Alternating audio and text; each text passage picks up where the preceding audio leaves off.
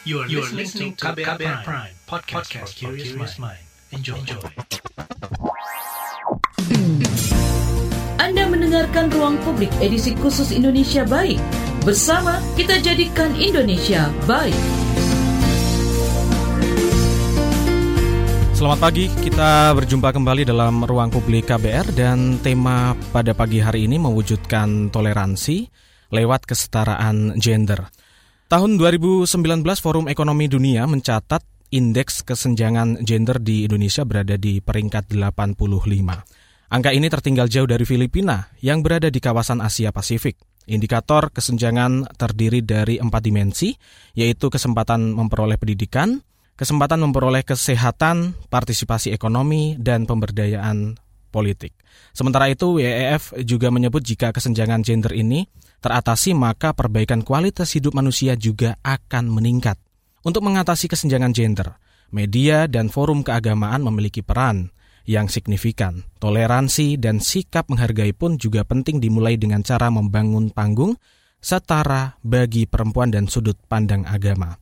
Sementara indeks sensitif gender dan media juga menyebut media berpotensi menyebarkan serta melanggengkan atau sebaliknya membongkar dan memperbaiki ketimpangan dan stereotip gender. Lalu bagaimana upaya menghapus kesenjangan gender di Indonesia dan dampak signifikan apa yang akan muncul jika kesetaraan terwujud? Untuk membahasnya kami sudah bersama dengan pemimpin redaksi serta salah satu pendiri Magdalene.co, Devi Asmarani. Mbak Devi, selamat pagi. Selamat pagi. Ada juga konten kreator mubadalah.id, Mbak Tia Istianah. Mbak Tia, selamat pagi. Terima kasih Mbak Tia, Mbak Devi sudah berkenan bergabung di ruang publik Indonesia Baik KBR pada pagi hari ini. Perlu kami informasikan bahwa Magdalene dan juga Mubadala ini salah satu media yang saat ini sangat concern untuk mewartakan, menginformasikan, menyuarakan kesetaraan serta keadilan gender dari sudut pandang apa pun. Ini menjadi salah satu yang cukup menarik karena di tengah masyarakat saat ini mungkin kita masih concern untuk uh, mencoba untuk menguatkan kembali bagaimana kesetaraan gender itu bisa terwujud. Dan untuk pertanyaan ke Mbak Devi nih, yang pertama kami membuka pertanyaan dengan mengutip pernyataan psikolog uh, Yayasan Pulih Mbak Devi, yakni Ika Putri Dewi. Ika menyebut bahwa pemahaman kesetaraan gender sebenarnya dapat mencegah dan menghentikan kasus kekerasan seksual berbasis gender yang saat ini sering muncul dan yang menjadi pertanyaan adalah bagaimana sih sebenarnya catatan teman-teman Magdalene terkait tren kasus kekerasan perempuan di Indonesia yang berbasis gender hingga saat ini dan sering muncul.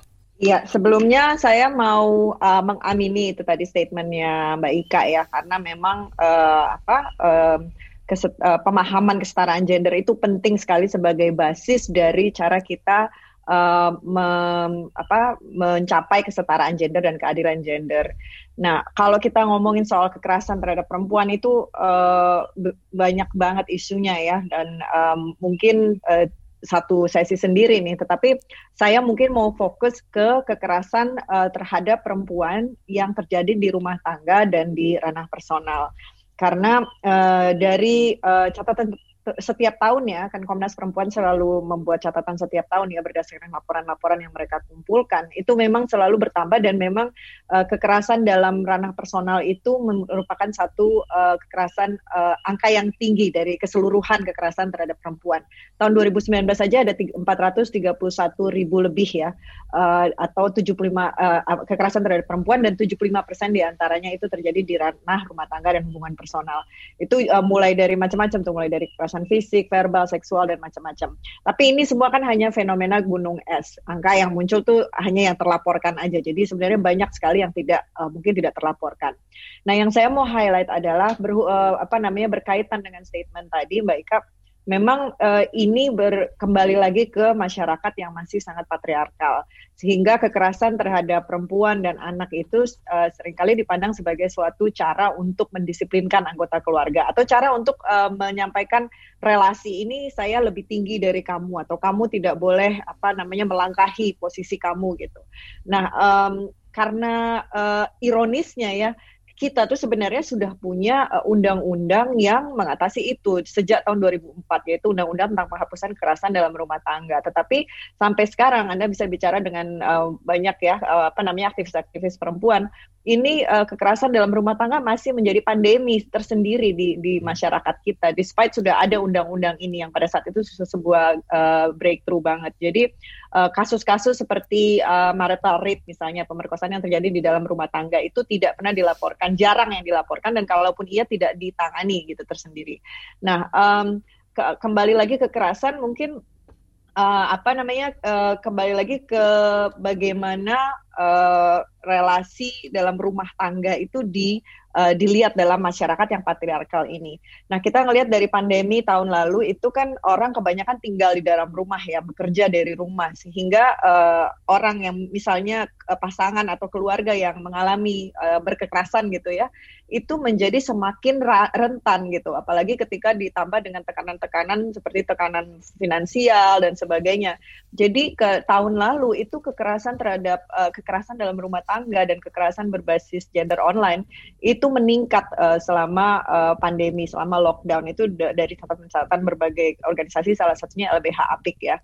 Nah, uh, yang mungkin uh, ini saya bisa mulai dari situ dulu ya. Uh, banyak masalah yang masih kita hadapi sementara ini kan sebenarnya menjadi uh, apa tanggung jawab masyarakat dan tanggung jawab negara juga. Tetapi negara yang harusnya bisa turun tangan dengan uh, contohnya meng uh, apa namanya mengenforce undang eh, undang-undang PKDRT itu yang sudah ada atau mengesahkan rancangan undang-undang penghapusan kekerasan seksual itu yang sampai saat ini belum disahkan itu masih belum ter uh, apa namanya terlaksanakan gitu. Jadi uh, mungkin ini semua berkelindan lah ini semua ber, berhubungan satu sama lain ya. Jadi saya mungkin bisa mulai dari situ untuk memantik apa namanya diskusi ini gitu. Oke, berarti bisa dikatakan dengan jumlah kasus yang sangat tinggi 400 ribu kasus dan 70 persen itu terjadi di lingkungan terdekat yakni dari keluarga ya. Yang menjadi pertanyaan ketika tadi stigma atau mungkin pemaksaan atas status antara laki-laki dan juga perempuan ini muncul sebenarnya apa yang masih melatar belakangi sehingga eh, mm-hmm. kondisi-kondisi seperti saat ini masih terus muncul terutama di tengah pandemi yang uh, setiap harinya keluarga itu berkumpul, tidak ke mana-mana, hmm. dan potensi kekerasan itu akan semakin tinggi, Mbak Devi. Iya betul. Jadi kembali lagi ke uh, intinya masyarakat yang masih sangat patriarkal ini membuat uh, susahnya mengatasi masalah kekerasan dalam rumah tangga, uh, kekerasan terhadap perempuan gitu. Dan ini uh, bisa terlihat terrefleksikan dari uh, mulai yang ter paling uh, privat ya, yaitu relasi sosial kita sampai ke pendidikan, sistem pendidikan dan pengajarannya sampai interpretasi pengajaran agama mungkin nanti uh, Tia bisa ngomongin lebih lanjut sampai ke kebijakan pemerintah. Nah, balik lagi ke KDRT tadi ya, uh, mungkin biar kita bisa fokus di satu uh, aspek itu. Ini semua uh, KDRT itu sebenarnya dikuatkan lagi dari cara pandang usangnya tentang pembagian kerja dalam rumah tangga yang masih ada sampai saat ini, yaitu laki-laki sebagai pencari nafkah, perempuan sebagai pengurus rumah tangga uh, even ketika perempuannya bekerja pun dia uh, uh, akhirnya menjadi orang yang bertanggung jawab terhadap rumah tangga meskipun mungkin uh, load pekerjaannya sama dengan suaminya. Nah dengan uh, ini apa namanya dengan uh, cara pandang seperti ini sering ini akhirnya berujung ke uh, bagaimana relasi itu um, apa namanya terjadi gitu ya akhirnya uh, misalnya kalau uh, perempuan uh, dianggap relasinya lebih rendah karena tidak menghasilkan kontribusi. Padahal perempuan itu sendiri bekerja uh, kalau dari um, rata-rata ya riset jurnal perempuan tahun 2018 itu perempuan menghabiskan 13 setengah jam per hari untuk pekerjaan domestiknya dan wow. tidak dibayarkan. Yeah. Tetapi juga tidak diapresiasi gitu. Nah, uh, apa uh, ditambah lagi dengan um, Eh, norma-norma yang masih menormalkan uh, kekerasan di dalam rumah tangga dan cenderung melihat itu sebagai suatu uh, apa namanya masalah pribadi gitu. Jadi bukan masalah yang harus diatasi bersama.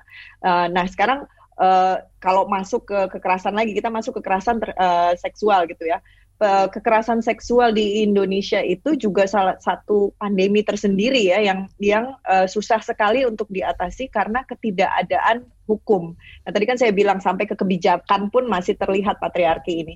Jadi ke, ketiadaan hukum yang mumpuni gitu ya, yang berperspektif gender akhirnya menyebabkan banyak sekali kasus-kasus kekerasan seksual yang tidak uh, diselesaikan secara hukum, yang pelakunya akhirnya bisa uh, apa namanya bisa lenggang aja gitu, tidak tidak uh, menerima hukuman dan sebagainya. Dan sementara um, uh, upaya untuk me mendorong undang-undang uh, penghapusan kekerasan seksual se sejak tahun 2015 itu terus menghadapi hambatan. Karena itu tadi pemahaman bahwa ini adalah sesuatu yang bukan yang tidak prioritas ini nanti akan melukai laki-laki ini adalah apa namanya ini berbasis filosofinya barat dan sebagainya itu semua disinformasi itu beredar. Jadi ya, um, ya itu ada ada basicnya patriarki pada saat yang sama juga ada uh, berbagai aspek masuk ke situ ya yang akhirnya mem mem menyusahkan um, atau menyulitkan upaya untuk menghapus kekerasan terhadap perempuan. Oke, okay. dan mungkin ada banyak peran yang harus bisa atau bisa dilakukan terutama dari sisi agama tadi Mbak Devi juga bis, uh, telah menyampaikan bahwa uh, agama juga berperan ya semua agama mengamini bahwa menjunjung derajat perempuan adalah hal yang wajib nih karena kita mengetahui dari rahim para perempuan lahirlah orang-orang besar seperti para ulama, kiai, pendeta, romo, biksu, dan lain sebagainya. Lantas sebenarnya bagaimana peran setiap agama dalam menggaungkan kesetaraan gender ini, Mbak Tia? Jadi sebenarnya kalau seandainya tadi udah disebutin ya sama Mbak Devi gitu terkait kekerasan gitu. Nah sebenarnya kalau seandainya secara agama, kalau seandainya kita lihat ya bahwa di Indonesia itu orang gimana sih kalau seandainya kita mau ngomongin peran agama berarti kita kan harus ngobrol dulu nih. Gimana sih masyarakat Indonesia menganggap agama itu sendiri? Nah kalau menurut riset Alfara Institute, orang Indonesia itu menganggap agama itu sebagai sesuatu yang penting itu sampai sekitar 80,2 persen. Jadi eh, kita udah bisa lihat ya dari tingkat itu berarti orang Indonesia itu menganggap agama itu sangat penting buat dirinya gitu. Nah, terus hmm. secara kita tahu juga kalau seandainya di Indonesia ya kita bisa lihat uh, kita tuh beragama itu secara kolektif gitu ya. Jadi seandainya aku nih Islam, Islam aku orang ketika seandainya kita nanya e, kamu beragama apa Islam? Oh Islamnya Islam apa gitu. Jadi Islam apa? Nah Islam apa itu merujuk bukan ke suatu ini ya, bukan ke Islam Imam Syafi'i bukan gitu, tapi NU atau Muhammadiyah seandainya. Hmm. Nah, itu kan berarti uh, kita tuh uh, kita tuh udah mana masyarakat Indonesia religius ya, tingkat um, menganggap keagamaannya tinggi gitu ya. Keagamaan itu dianggap tinggi. Nah, kemudian kalau seandainya ditanyakan kita juga merujuk ke suatu organisasi gitu. Seandainya Kristen juga ikut uh, apa? GKI atau yang mana gitu. Uh, apa? Gerejanya yang mana gitu, Protestan atau ini gitu. Nah, jadi dengan begitu berarti kan peran agama itu sangat mengikat kita ya. Seandainya juga e, kalau seandainya kita bisa lihat ya di sejarah dahulu seandainya NU itu membolehkan perempuan menjadi hakim seandainya. Nah, itu tuh mengikat semua orang NU gitu. Yeah. Nah, jadi peran agama di Indonesia yang e, apa kita itu religius itu sangat penting banget untuk uh, iniin terkait kesetaraan gender ya. Jadi kalau seandainya bukan agama ya berarti organisasi agama. Seandainya organisasi agama itu uh, apa menginikan kesetaraan gender ya, mengusung kesetaraan gender, nah itu tuh akan berlaku ke semua ke semua anggota yang menganggap dirinya berafiliasi dengan uh, organisasi tersebut gitu. Berarti gerbang-gerbang penguatan kesetaraan gender ini selain agama yang secara uh, uh, uh, secara secara nyatanya itu tapi ada organisasi-organisasi yang bisa lebih hmm. menguatkan kembali seperti itu Mbak Tia ya. Tapi ya. mungkin nanti kami akan lebih bertanya uh, bertanya lebih banyak lagi terutama bagaimana sih peran media terutama untuk hmm. mengatasi persoalan-persoalan uh, ketimpangan gender ini. Namun sebelum kita bertanya, kita akan hadirkan komersial break berikut ini. Commercial break. Commercial break. Suatu hari, virus berkumpul dan mulai kebingungan. Duh, bingung. Mau nyari mangsa ke mana lagi ya? Iya nih, semua orang pada pakai masker. Aku ada ide. Kita nongkrong di rumah makan aja gimana? Ngeliatin orang-orang yang lengah nggak pakai masker.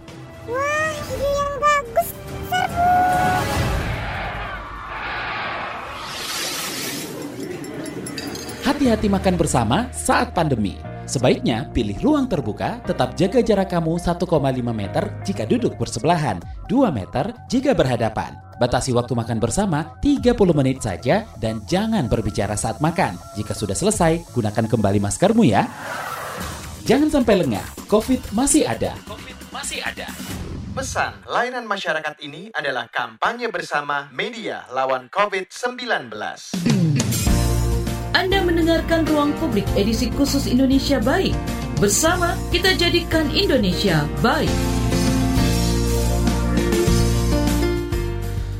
Terima kasih Anda masih bersama kami dalam Ruang Publik Indonesia Baik. Pada pagi hari ini kami masih membahas bagaimana mewujudkan keadilan gender di lingkungan kita dan kami masih bersama dengan Devi Asmarani, salah satu pendiri dan juga pemimpin redaksi Magdalene.co dan juga Tia Istianah dari mubadalah.id. Kami akan melanjutkan kembali uh, ke Mbak Tia. Sebenarnya jika kita lihat dengan sejumlah persoalan-persoalan yang muncul tadi Mbak Tia juga sudah menegaskan bahwa ada peran uh, agama, ada peran organisasi, tapi bisa ditegaskan kembali bahwa uh, tidak hanya sebagai bentuk bentuknya cuman seruan tapi harus ada bentuk-bentuk lain. Sebenarnya jika dilihat hingga saat ini tren-tren seruan seperti apa sih yang bisa dilakukan oleh agama maupun organisasi dalam mewujudkan keadilan gender ini, Mbak Tia?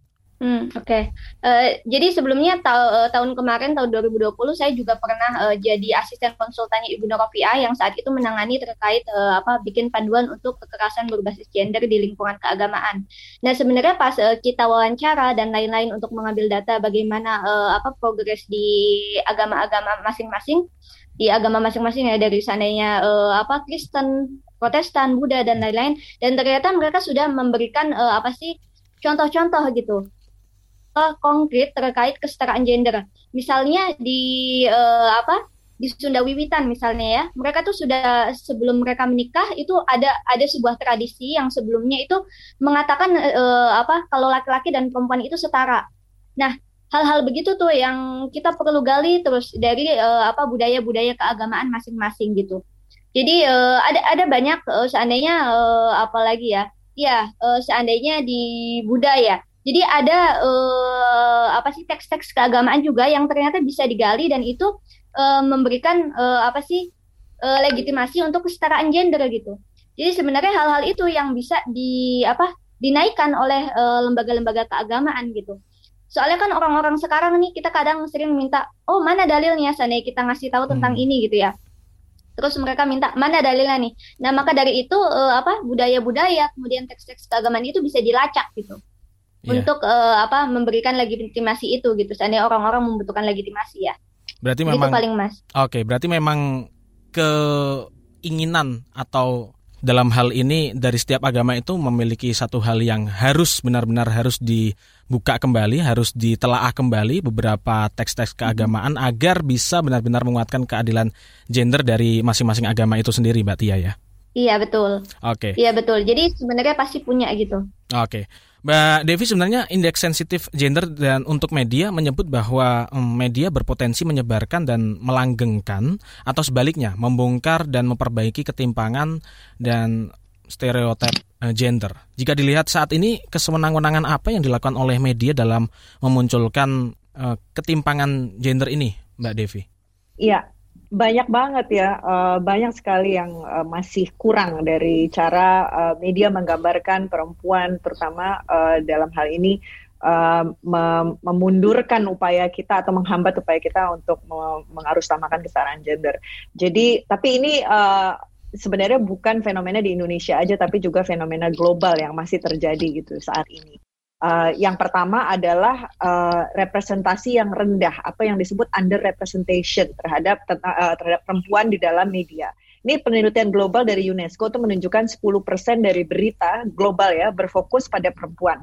Nah, di Indonesia sendiri hanya uh, ini uh, research yang dilakukan oleh Tempo Institute uh, beberapa tahun yang lalu ya, tapi saya yakin masih kurang lebih seperti itu. Di Indonesia hanya 11% narasumber yang diwawancara media berita. Jadi 89 uh, persen dari narasumber yang ada yang saat mereka teliti itu mungkin satu atau dua bulan itu la adalah laki-laki. Jadi itu kan menunjukkan suara perempuan tidak terlihat di situ. Dan narasumber yang diwawancara pun ke, uh, uh, apa namanya terlihat di isu-isu tertentu yang dianggap perempuan gitu. Misalnya kayak gaya hidup atau pendidikan atau uh, kesehatan dan sebagainya. Tapi kalau politik sosial budaya apa apa biasanya laki-laki. Nah, kemudian yang kedua juga yang saya lihat masih parah adalah media itu masih sering menseksualisasi atau mengobjektifikasi perempuan secara seksual. Jadi ini bisa dilihat dari berita-berita yang kelihatannya remeh-temeh ya seperti ini dia lima bupati cantik yang baru terpilih gitu. Penggunaan kata cantik sering sekali digunakan mulai dari CEO sampai bahkan mayat pun. Jadi perempuan hmm. yang sudah meninggal pun masih diseksualisasi. Misalnya mayat cantik eh, perempuan cantik ditemukan di parit. Jadi um, itu masih kemudian ada juga stereotyping atau seksisme di media. Narasi-narasi yang mencerminkan masyarakat yang masih seksis itu bisa dilihat dari penggambaran perempuan yang memperkuat narasi itu. Contohnya ya kalau politisi perempuan atau tokoh perempuan lah biasanya selalu ditanya bagaimana dia bisa mengelola keluarga dengan kesibukannya itu, bagaimana dia bisa memanage uh, tugas-tugas rumah tangganya. Tetapi pertanyaan yang sama tidak pernah di, di apa namanya diajukan ke uh, narasumber laki-laki yang uh, politisi laki-laki atau tokoh laki-laki. Padahal kan sebenarnya tugas rumah tangga harusnya dibagi ya. Jadi itu memperkuat narasi bahwa memperkuat pemahaman bahwa tugas rumah tangga itu hanya tugas perempuan gitu. Nah, uh, juga ini satu lagi nih, kayaknya remeh juga, tapi kita udah take it for granted. Media itu suka sekali meng-highlight tokoh perempuan yang belum menikah. Hmm. Jadi kayaknya itu jadi isu banget seakan-akan pencapaian mereka tuh nggak berarti dibandingkan dengan status pernikahan mereka. Ini juga satu yang serius juga adalah laporan tentang uh, kekerasan seksual atau kekerasan terhadap perempuan di media itu juga uh, di beberapa media ya masih sering kali menimbulkan kekerasan baru terhadap perempuan. Jadi misalnya memberikan informasi atau quote-quote yang terlihat menghakimi perempuan tersebut. Jadi uh, semacam victim blaming. Jadi memang kembali lagi ke tadi kesewenang-wenangan apa memang masih banyak sekali yang masih bisa diperbaiki gitu ya ya. Oke, jika objektifikasi sering muncul, terus penghakiman juga masih sangat uh, banyak kita lihat di media-media mainstream di Indonesia. Sebenarnya bagaimana sih pengawasan-pengawasan yang sudah dilakukan oleh Dewan Pengawas contoh saja untuk di Indonesia ada Dewan Pers, Mbak Devi? Iya, memang masih saya lihat masih belum optimal ya, masih hmm. belum optimal. Padahal misalnya contohnya Dewan Pers aja kan kalau dilihat dari Undang-Undang Pers salah satu fungsinya adalah menetapkan dan mengawasi pelaksanaan kode etik jurnalistik dan juga memberi apa mengupayakan penyelesaian terhadap pengaduan masyarakat gitu ya. Nah, tapi uh, be untuk beberapa hal mungkin ini terjadi, tetapi dalam kasus-kasus yang berhubungan dengan uh, apa namanya perempuan misalnya uh, yang seksis atau apa itu tidak dilihat belum dilihat sebagai masalah gitu. Sehingga saya lihat masih praktik-praktik ini masih terus terjadi. Praktik uh, apa namanya cara penulisan berita yang seksis atau headline yang seksis praktik uh, apa namanya uh, framing berita tentang kekerasan seksual yang terlihat uh, meng, ini apa namanya uh, menyalahkan perempuannya itu juga masih belum. Jadi uh, saya rasa juga dari sisi uh, pengawas pengawasnya mungkin berbe, uh, ada ya yang lembaga-lembaga seperti Remote TV yang lebih yang punya wawasan yang lebih gender gitu ya lebih human rights gitu. Tetapi kalau saya lihat uh, seperti Dewan Pers gitu ya masih masih belum terlihat lah. Mungkin sudah ada orang-orang di dalamnya yang punya punya concern ini, tapi masih belum optimal gitu kalau saya lihat. Oke, jika dilihat ini kan Mubadalah serta Magdalene cukup uh, besar ya perannya untuk mengeliminasi objektifikasi, mengeliminasi penghakiman, framing terhadap uh, perempuan itu sendiri. Tapi jika dilihat dengan waktu yang sudah berjalan, konten-konten yang sudah dihasilkan, sebenarnya uh, apakah bisa dikatakan stigma mulai berubah ini, Mbak Tia? Uh, sebenarnya uh, kalau begitu kita kita sendiri belum pernah ya belum pernah menghitung gitu apakah stigma itu uh, apa berubah. Tapi sebenarnya kan kalau seandainya mubadalah sendiri itu berbeda dengan Magdalen ya jadi kalau seandainya kita itu mengusung pakai kacamata Islam gitu.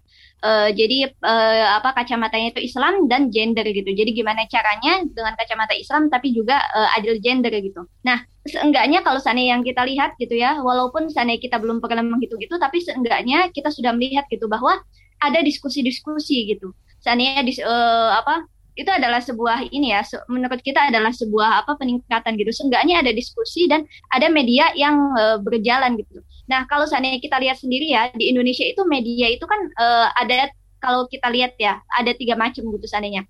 Yang pertama itu media yang adil gender kayak Magdalene tapi itu nggak pakai uh, apa kacamata Islam. Nah, kemudian yang kedua itu media Islam tapi kebanyakan mayoritas kalau kita lihat ya media Islam itu kebanyakan nggak adil gender gitu. Hmm. Nah, Mubadala itu jadi media ketiga yang Islam tapi juga yang adil gender gitu. Nah, yang Islam dan yang adil gender ini seenggaknya kita udah ada diskusi nih. Kalau seandainya orang-orang mau merujuk terkait keadilan gender tapi pakai kacamata Islam, ada nih di Mubadalah gitu. Kemudian di komentar-komentar kita juga sebenarnya uh, banyak banget yang kontra ya. Seandainya dimasukin ke apa ke organisasi sebelah gitu, uh, ke kelompok yang kontra gitu. Nah, itu udah sering banget. Nah, kemudian mereka tiba-tiba menyerang kita. Tapi kita anggap ya seenggaknya ada diskusi. Itu yeah. sudah sebuah uh, apa ini gitu okay. sebuah peningkatan bagi kita. Oke. Okay. Kalau Mbak Devi bagaimana untuk pengamatannya? Apakah eliminasi-eliminasi uh, konten yang mengobjektifikasi perempuan itu sudah cukup berdampak kepada masyarakat, Mbak Devi?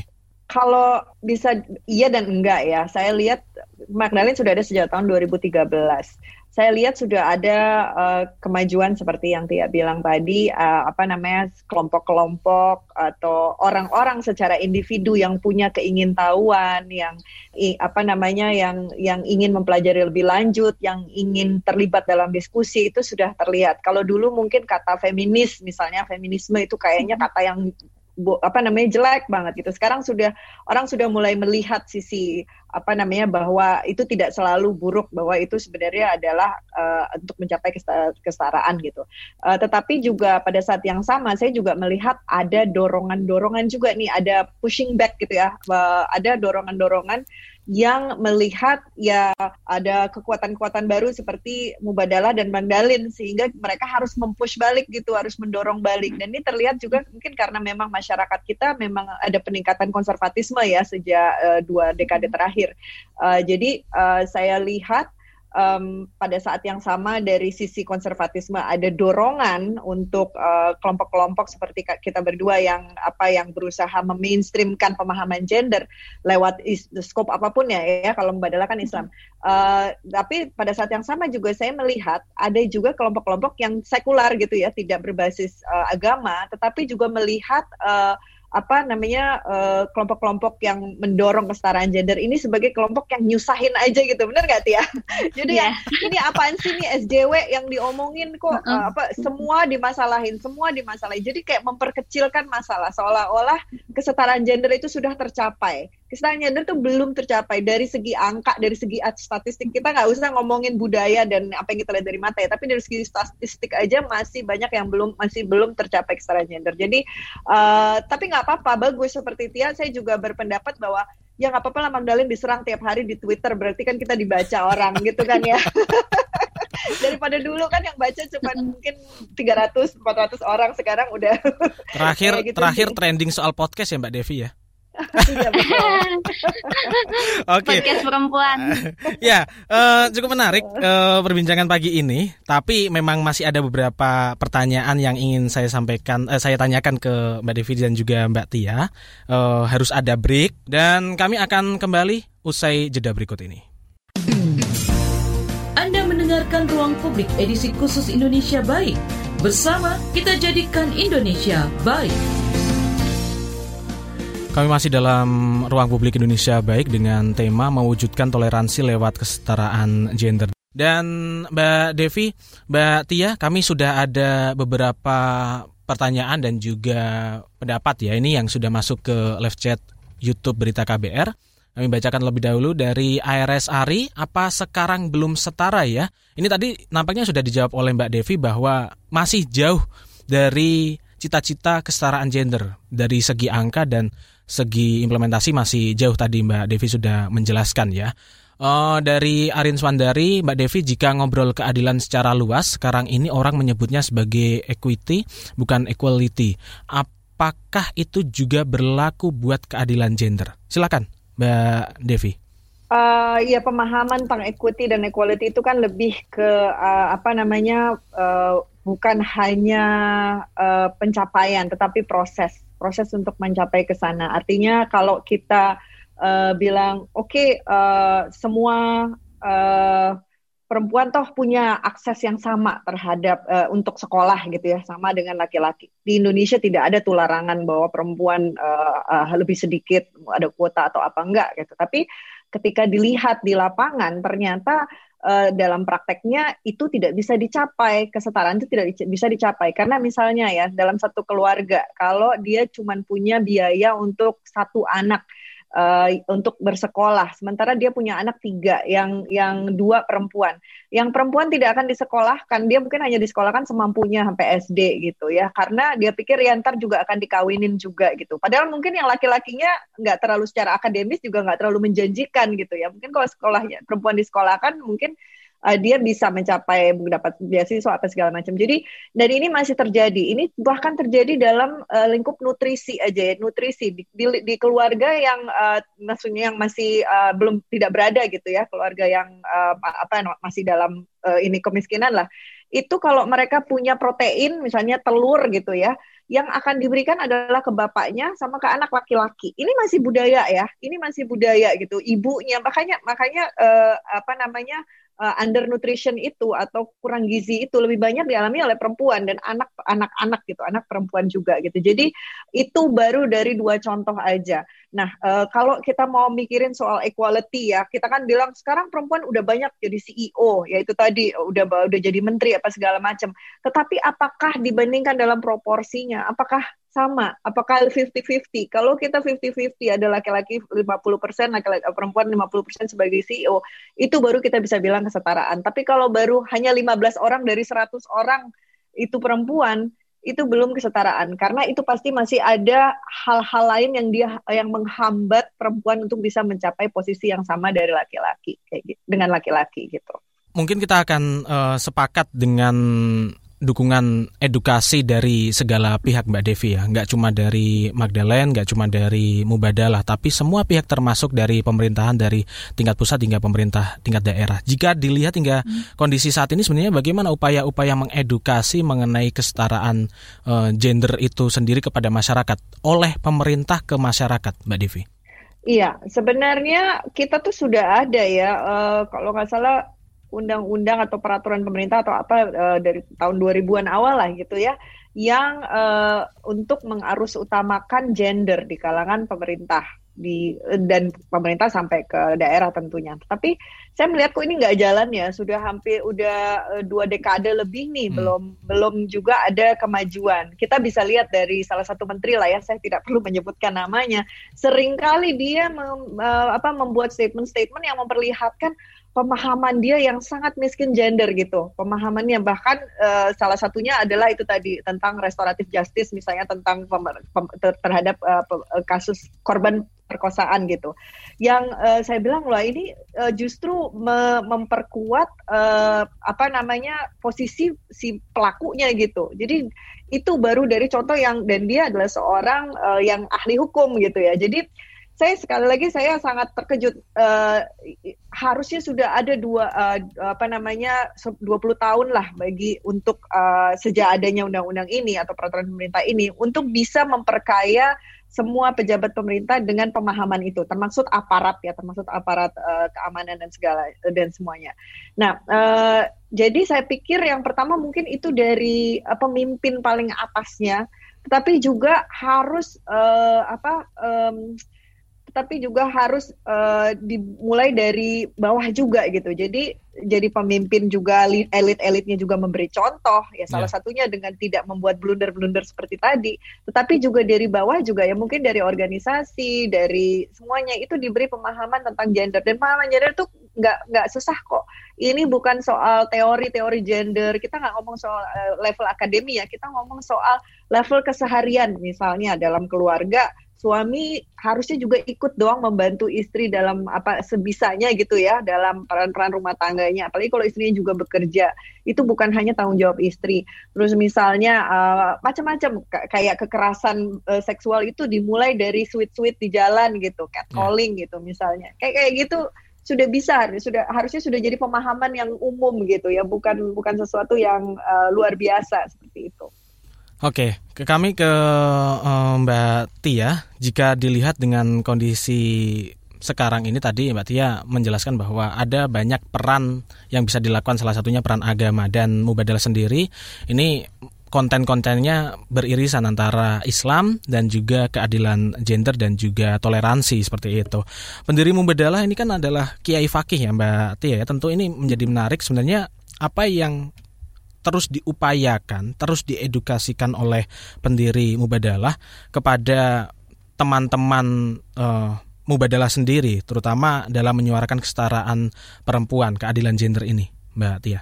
Oke, sebenarnya itu ya benar uh, menarik banget ya. Jadi uh, pendirinya laki-laki tapi ngomongin tentang perempuan gitu, keadilan hmm. terhadap perempuan. Tapi sebenarnya Pak Fakih sendiri selalu bilang begini, uh, dia selalu mendukung perempuan untuk maju karena dia bilang bahwa saya nggak punya pengalaman perempuan, saya nggak pernah merasakan haid, nifas, melahirkan dan lain-lain gitu. Kalian harus lebih uh, berbicara gitu. Tapi kalau seandainya apa yang sudah dilakukan uh, sebenarnya uh, kalau Pak Fakih sendiri kan tinggal di Cirebon ya. Nah sebenarnya di Cirebon sendiri banyak sekali uh, apa ulama-ulama uh, apa laki-laki yang mengusung keadilan perempuan gitu. Nah, uh, kalau kita tahu ya di tahun uh, 2017 itu udah terjadi Kongres Ulama Perempuan Indonesia. Nah, Kongres Ulama Perempuan Indonesia itu bukan hanya uh, ulama perempuan isinya, tapi yang disebut ulama perempuan adalah ulama baik laki-laki atau perempuan yang mendukung kesetaraan gender gitu yang mendukung uh, ya kesetaraan gender gitu. Nah, jadi ulama perempuan itu bukan hanya uh, perempuan ya. Nah, apa yang sudah dilakukan Pak Fakih sendiri ya kayak sana uh, membuat mubadalah ini, beliau juga bikin buku, buku Firqah Mubadalah. Itu tebal banget bukunya. Saya ada oh ini, saya ada ini bukunya.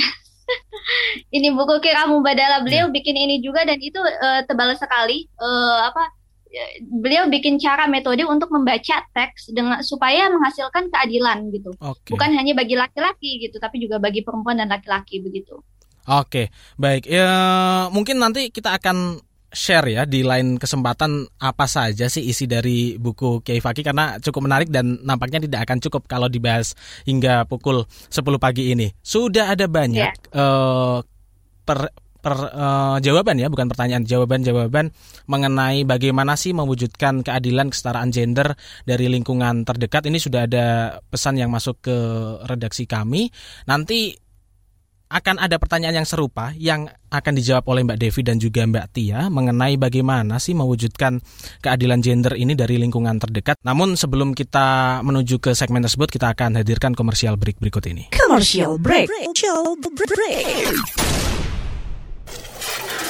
Vina, seorang volunteer dari komunitas Biho, memberi pesan kepada teman-teman Broken Home untuk dapat bangkit dari keterpurukan dan mampu berdikari jangan sampai kalian menikah saat kalian belum siap. Itu penting banget. Jadi selama masih muda nikmati aja masa mudanya. Carilah hal-hal positif yang bermanfaat buat masa muda kalian. Sehingga nanti kalian ketika pun sudah memiliki pasangan, mau mencari pacar misalkan atau sudah ingin menikah, kalian sudah benar-benar matang agar apa yang kalian alami tidak terjadi kembali kemudian hari. Simak obrolan selengkapnya dalam podcast Disco Diskusi Psikologi dalam episode Bangkit dari Keterpurukan dan Berdikari di kbrprime.id dan platform mendengar podcast lainnya. Anda mendengarkan Ruang Publik edisi khusus Indonesia Baik. Bersama kita jadikan Indonesia baik.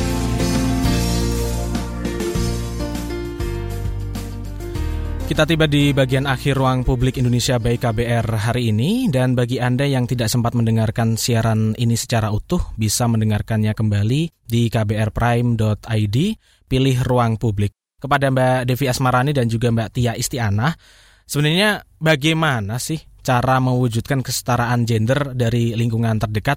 Mungkin Mbak Devi terlebih dahulu. Hmm, banyak banget sih yang bisa dilakukan ya. Yang pertama kalau misalnya uh, Anda orang tua gitu ya, pastiin memperlakukan anak perempuan dan laki-laki sama. Jadi uh, apa jangan anak laki-laki diistimewakan atau bahkan anak perempuan yang ceritanya diistimewakan. Misalnya ya kamu eh, nggak uh, usah olahraga deh atau apa. Tapi sebenarnya padahal kita tahu bahwa olahraga itu penting. Atau misalnya anaknya suka berolahraga gitu, tapi dibilang nggak usah deh kamu nari aja atau kamu nggak usah lah itu kan untuk laki-laki kayak gitu ya.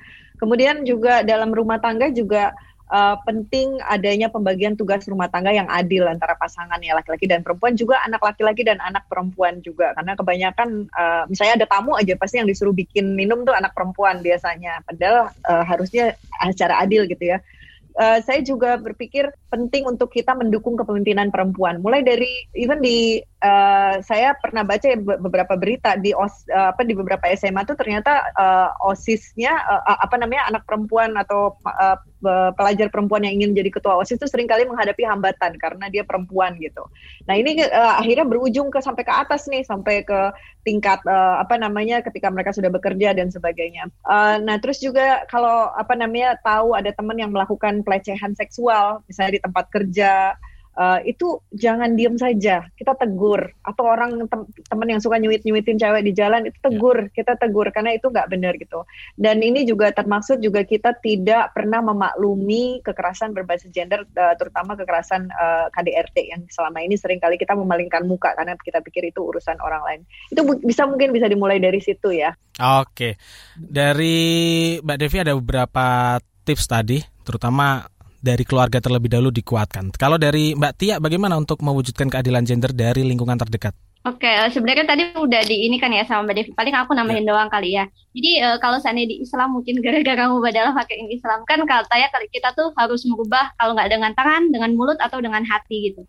Jadi ya coba dulu kita ngobrol dengan tangan. Nah kalau seandainya nggak, kalau seandainya kan tadi uh, di ini yang apa ya, di lingkungan yang setara seandainya kita baru mau membuat gitu ya, kita harus iniin anak kita uh, adil gender. Nah kalau seandainya mungkin saya akan cerita sedikit doang uh, pengalaman saya. Seandainya di keluarga saya itu lumayan patriarki gitu ya, karena sangat Islam sekali. Nah mungkin kita bisa terus berdiskusi gitu. Nah sampai sekarang saya lihat sendiri di keluarga saya sekarang yang nyuci piring itu bergantian karena kakak dan adik saya semuanya laki-laki dan akhirnya mereka punya jadwal untuk nyuci piring. Karena saya terus diskusi gitu, terus ngomong gitu. Jadi ya begitu caranya kalau nggak dengan tangan, dengan mulut atau ya kita seenggaknya nggak setuju lah dengan hati gitu nantinya mungkin akan dengan mulut dan dengan tangan kita akan coba melakukan gitu. Oke, sepakat ini. Ini sepakat karena memang diawali lingkungan terdekat siapa lagi kalau bukan keluarga seperti itu Mbak Tia ya.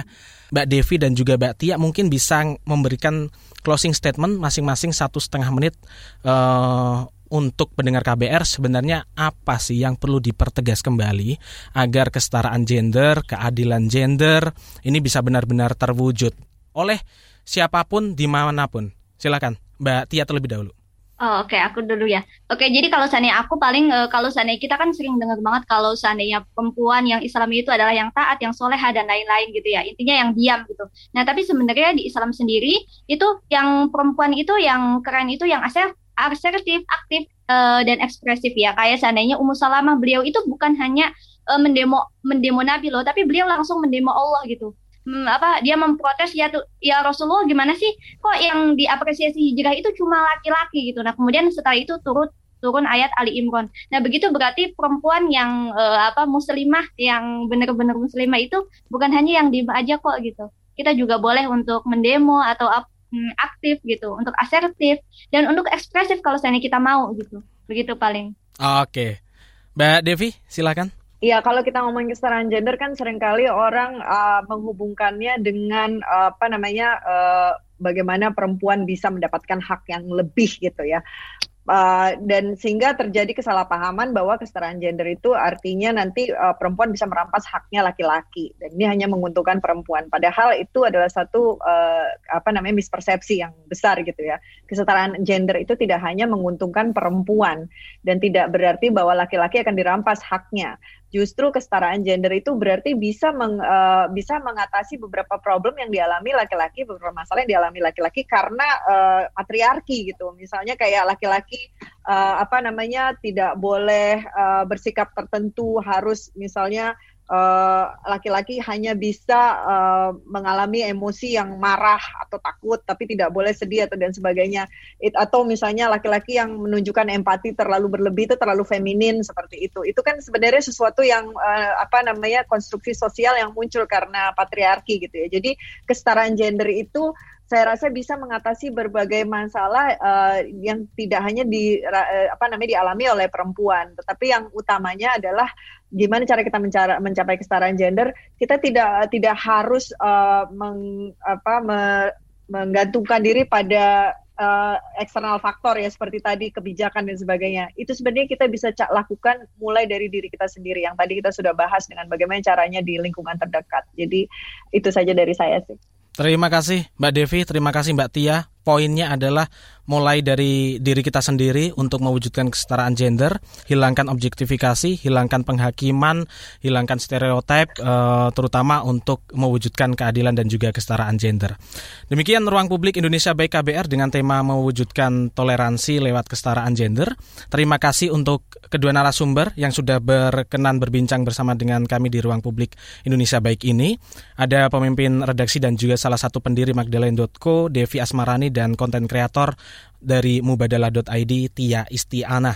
Terima kasih juga untuk para pendengar yang sudah menyimak ruang publik KBR dan mohon maaf karena tidak semua pertanyaan dapat kami bacakan. Dan bagi Anda yang bisa atau dapat mengikuti lomba dan juga uh, mengenai konten baik ini Anda bisa menyimak langsung melalui Instagram KBR. Terima kasih untuk semuanya. Saya Ardi, pamit undur diri. Salam.